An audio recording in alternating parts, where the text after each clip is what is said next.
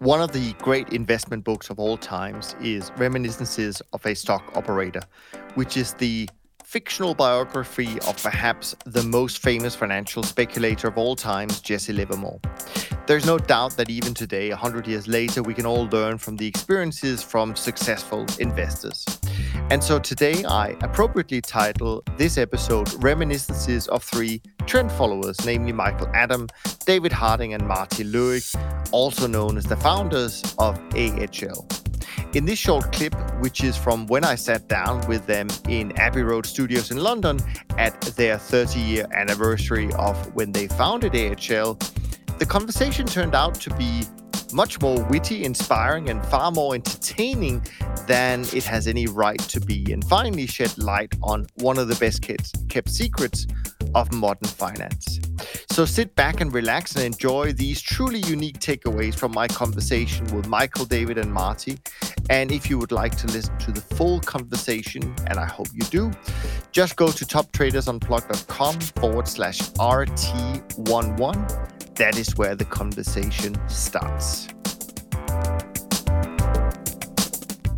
My understanding of Winton and Aspect in the early years was that both firms had an emphasis on trend following within your strategies. And from what I've observed over the years, this seems still to be the case for, for you, Marty, at Aspect, but perhaps less so for, for you, David.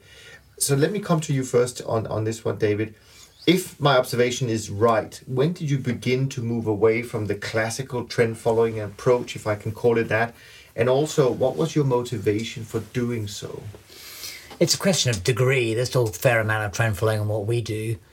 But when we were doing our research in the early 90s, we, I, we did a literature review and looked at what else, what other opportunities there were, and we scoured the literature and get, time and time again, we you know we came across academic papers referring to what is now called carry, mm. the phenomenon of carry. Mm. And so we focused a lot of our research on that, and we developed a bunch of trading systems which use that, and we even got as far as implementing those those trading systems. Um, but they all went a bit wrong in the um, ERM in, when Sterling exited the ERM, and at that stage we had quite a bureaucratic sort of board process, and it had become hard to take risks and so all those systems were sort of taken out again. The only significance is that then went on and worked very, very well for the next 20 years, as well as trend following, actually. And, and you know, we didn't use that until maybe 2005 or 2006 or 2007, but it worked extremely well. And there were other things that we were developing, you know, back then, which also worked subsequently, though not in the form that we were developing. Sure. Them. There are some things we developed back then which we still use we still use today. Okay. But to really exp- fully exploit the potential of this kind of research, you have to move into equity markets, mm and it took me a long, long, long time to, you know, develop all the infrastructure and expertise to deal with thousands of equities, databases, corporate actions, and so on and so forth. I mean, by the time we'd done that, the easy money and convertible arb was long gone. That was mm long gone after 2008, really, yeah. uh, and a number of other strategies. The easy money was long gone. My own pitch is I just don't think the markets will ever be, there'll never be no opportunities for people to do more research in science. That's my view. Some people think we're on the verge of grand, a grand unified field theory of everything, a grand the, unified the field theory of the efficient markets, and I just don't believe that. I know. I know people say, well, what is it then? What is the next big thing then? Well, I mean, I don't know. That's why you have to do research. Very true. But you've stayed true to your roots in, in, in to a large extent. To degrees, to degrees. I, I, I think that Aspect was predicated on this trend following approach being an important utility that was being overlooked by the investment community. It really did deserve a place in people's portfolios. And the irony, I think this is all with the benefit of, of, hindsight, but the irony is that we spent a lot of time doing a lot of research in order to ameliorate some of the characteristics of trend following because trend following can be quite a, a challenging utility return profile for investors to hold on to. You know, equities tend to go up, up, up, up, up, and then kick you in the teeth and then recover and go up, up, up. Managed futures have a sort of opposite profile where they tend to make consecutive losses and then give have a very strong run that makes money. And that's intrinsically quite challenging for investors to hold on to, but it's really valuable in, in the portfolio. So the irony was was that a lot of the research we were doing was motivated by a desire, if you will, to sugarcoat the medicine. We'd, we'd put all of these other features like carry that David refers to and, and other component pieces in a small dosage. You didn't want to take away the characteristics of trend following, but that was that was the outlook. It was very much still focused on on trend following as the core of the business. Of course, these days we've gone on to do a, a, a range of other things because clients want a, a range of other solutions. I, th- I, think the industry, and we can we can talk about that, but I think the industry has matured, or the investors have matured, that it's not this may I don't know if David would agree with this observation, but it's not now as much a world of I'm the investment manager. Let me tell you what's mm. good for you, and just plonking the, the, the the product on the table. I think it's much more of a consultative exercise where, within reason, you know, investors know what's in their portfolio. They know what they're looking for, and and firms like ours, you know, have the component pieces that can put together solutions or products that that provide a lot of different utilities. So it's mm. not it's no longer just just one thing. Sure. I mean, I can't help you. Uh, I can't help I can't asking help. you. Uh, uh, I, can't help ask, I can't help asking you if you think the decision to maybe stay truer to trend following for at least a, a while longer is is kind of the reason why Winton has kind of leaped the whole industry when we come to size. I mean, it really is. There is a difference now. Absolutely. Between, yeah. I want to circle back to you, David, on, on the question of size actually. And, and if my memory serves me right, and correct me if I'm wrong here, at some point you decide to lower the volatility of your program a bit. So if that is correct, what was your sort of thinking behind doing so and, and what was the benefit that it had for, for your business and, and for your clients? Well, I think I'm always driven by the memory of October 19th, 1987. I remember that night very, very vividly mm. uh, and yeah. the next day.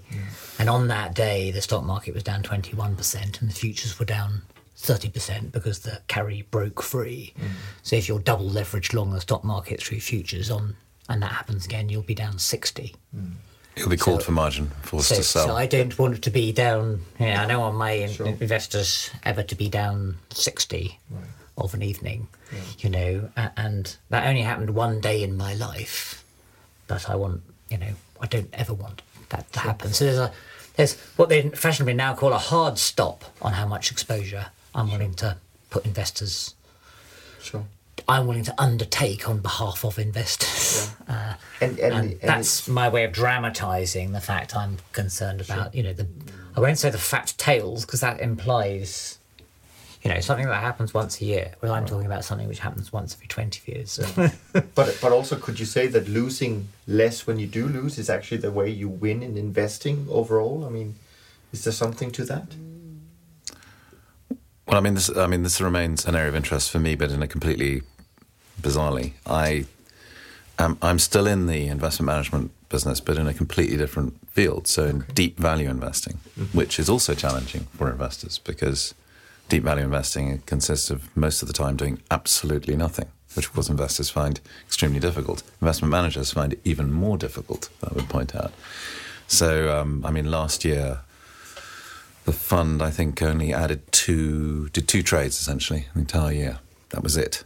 So I think you know the profile of what you do and the way it's perceived by investors, matching those two things together, it remains. So I slightly I would slightly disagree with Marty. I think it's as psychological, psychologically difficult as it's always been for investors to do the things that they should do. Mm-hmm just because of human nature. Mm. And if you take trend following or you take deep value investing, you could argue that the reason they actually work is that they're so difficult to hold.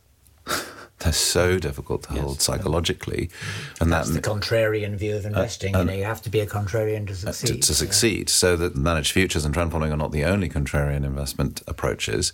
But I think that's the sort of central challenge of maintaining a business around a contrarian approach to investment management is is how do you match that to the psychological challenge for your investors of holding what you're offering. And it doesn't matter if intellectually they get that it's in their interest truly to diversify.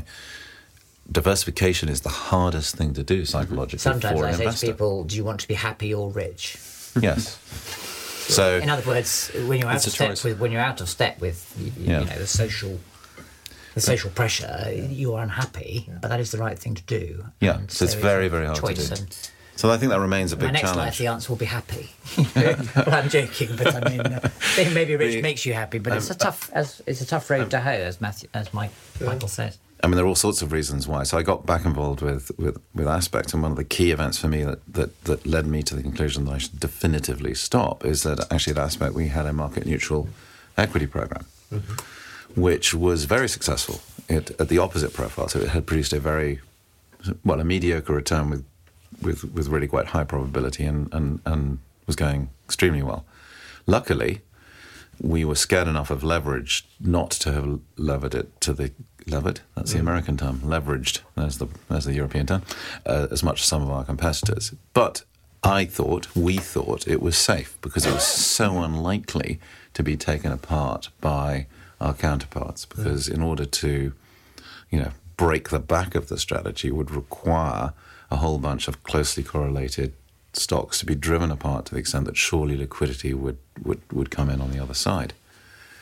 We were completely wrong, mm. completely wrong. At a low liquidity point in equity markets, our counterparts did a you know a classic squeeze on market neutral funds and wiped all of them out. Wow. Interestingly, pretty much except for us, and that's what was pretty much the event that led me to think I've got to stop doing this. Mm. Because you know yes I, f- I feel we were lucky enough. I found you know I feel that we found two or three things back in the day. But I thought if that strategy can be taken apart then I'm no longer confident that this It's time is to be happy, it was right? it was time to get out and be happy because it was not a happy experience to watch that market neutral fund get taken apart by our counterparts as in a in and you know I shouldn't go into detail as to who those counterparts are, and I won't go into detail as to how we escape by the skin of our teeth. Let's just say, if I all right, needed, yeah. if I needed a reminder of the challenge of doing this, it's mostly psychological, both for the people doing it and for the investors in it. And I think that's a constant and a remaining challenge, and one I could really do without, frankly. Well, That's it for now. And remember that if you want to listen to the full conversation with Michael, David, and Marty, please go to toptradersunplugged.com forward slash RT11. That is where the conversation starts. Now, if you enjoyed this short, insightful clip from a past episode of the show, then you will love the free book I'm giving away right now. It's called The Many Flavors of Trend Following, and it includes some of my best insights on this perhaps the most dependable and consistent, yet often overlooked investment strategy. And you can get a free copy today if you go to toptradersunplugged.com forward slash book right now to start your own journey. Again, just go to toptradersunplugged.com forward slash book and make sure to subscribe to the podcast or YouTube channel where I will be back next week with more exciting and engaging conversations. Until next time, take care.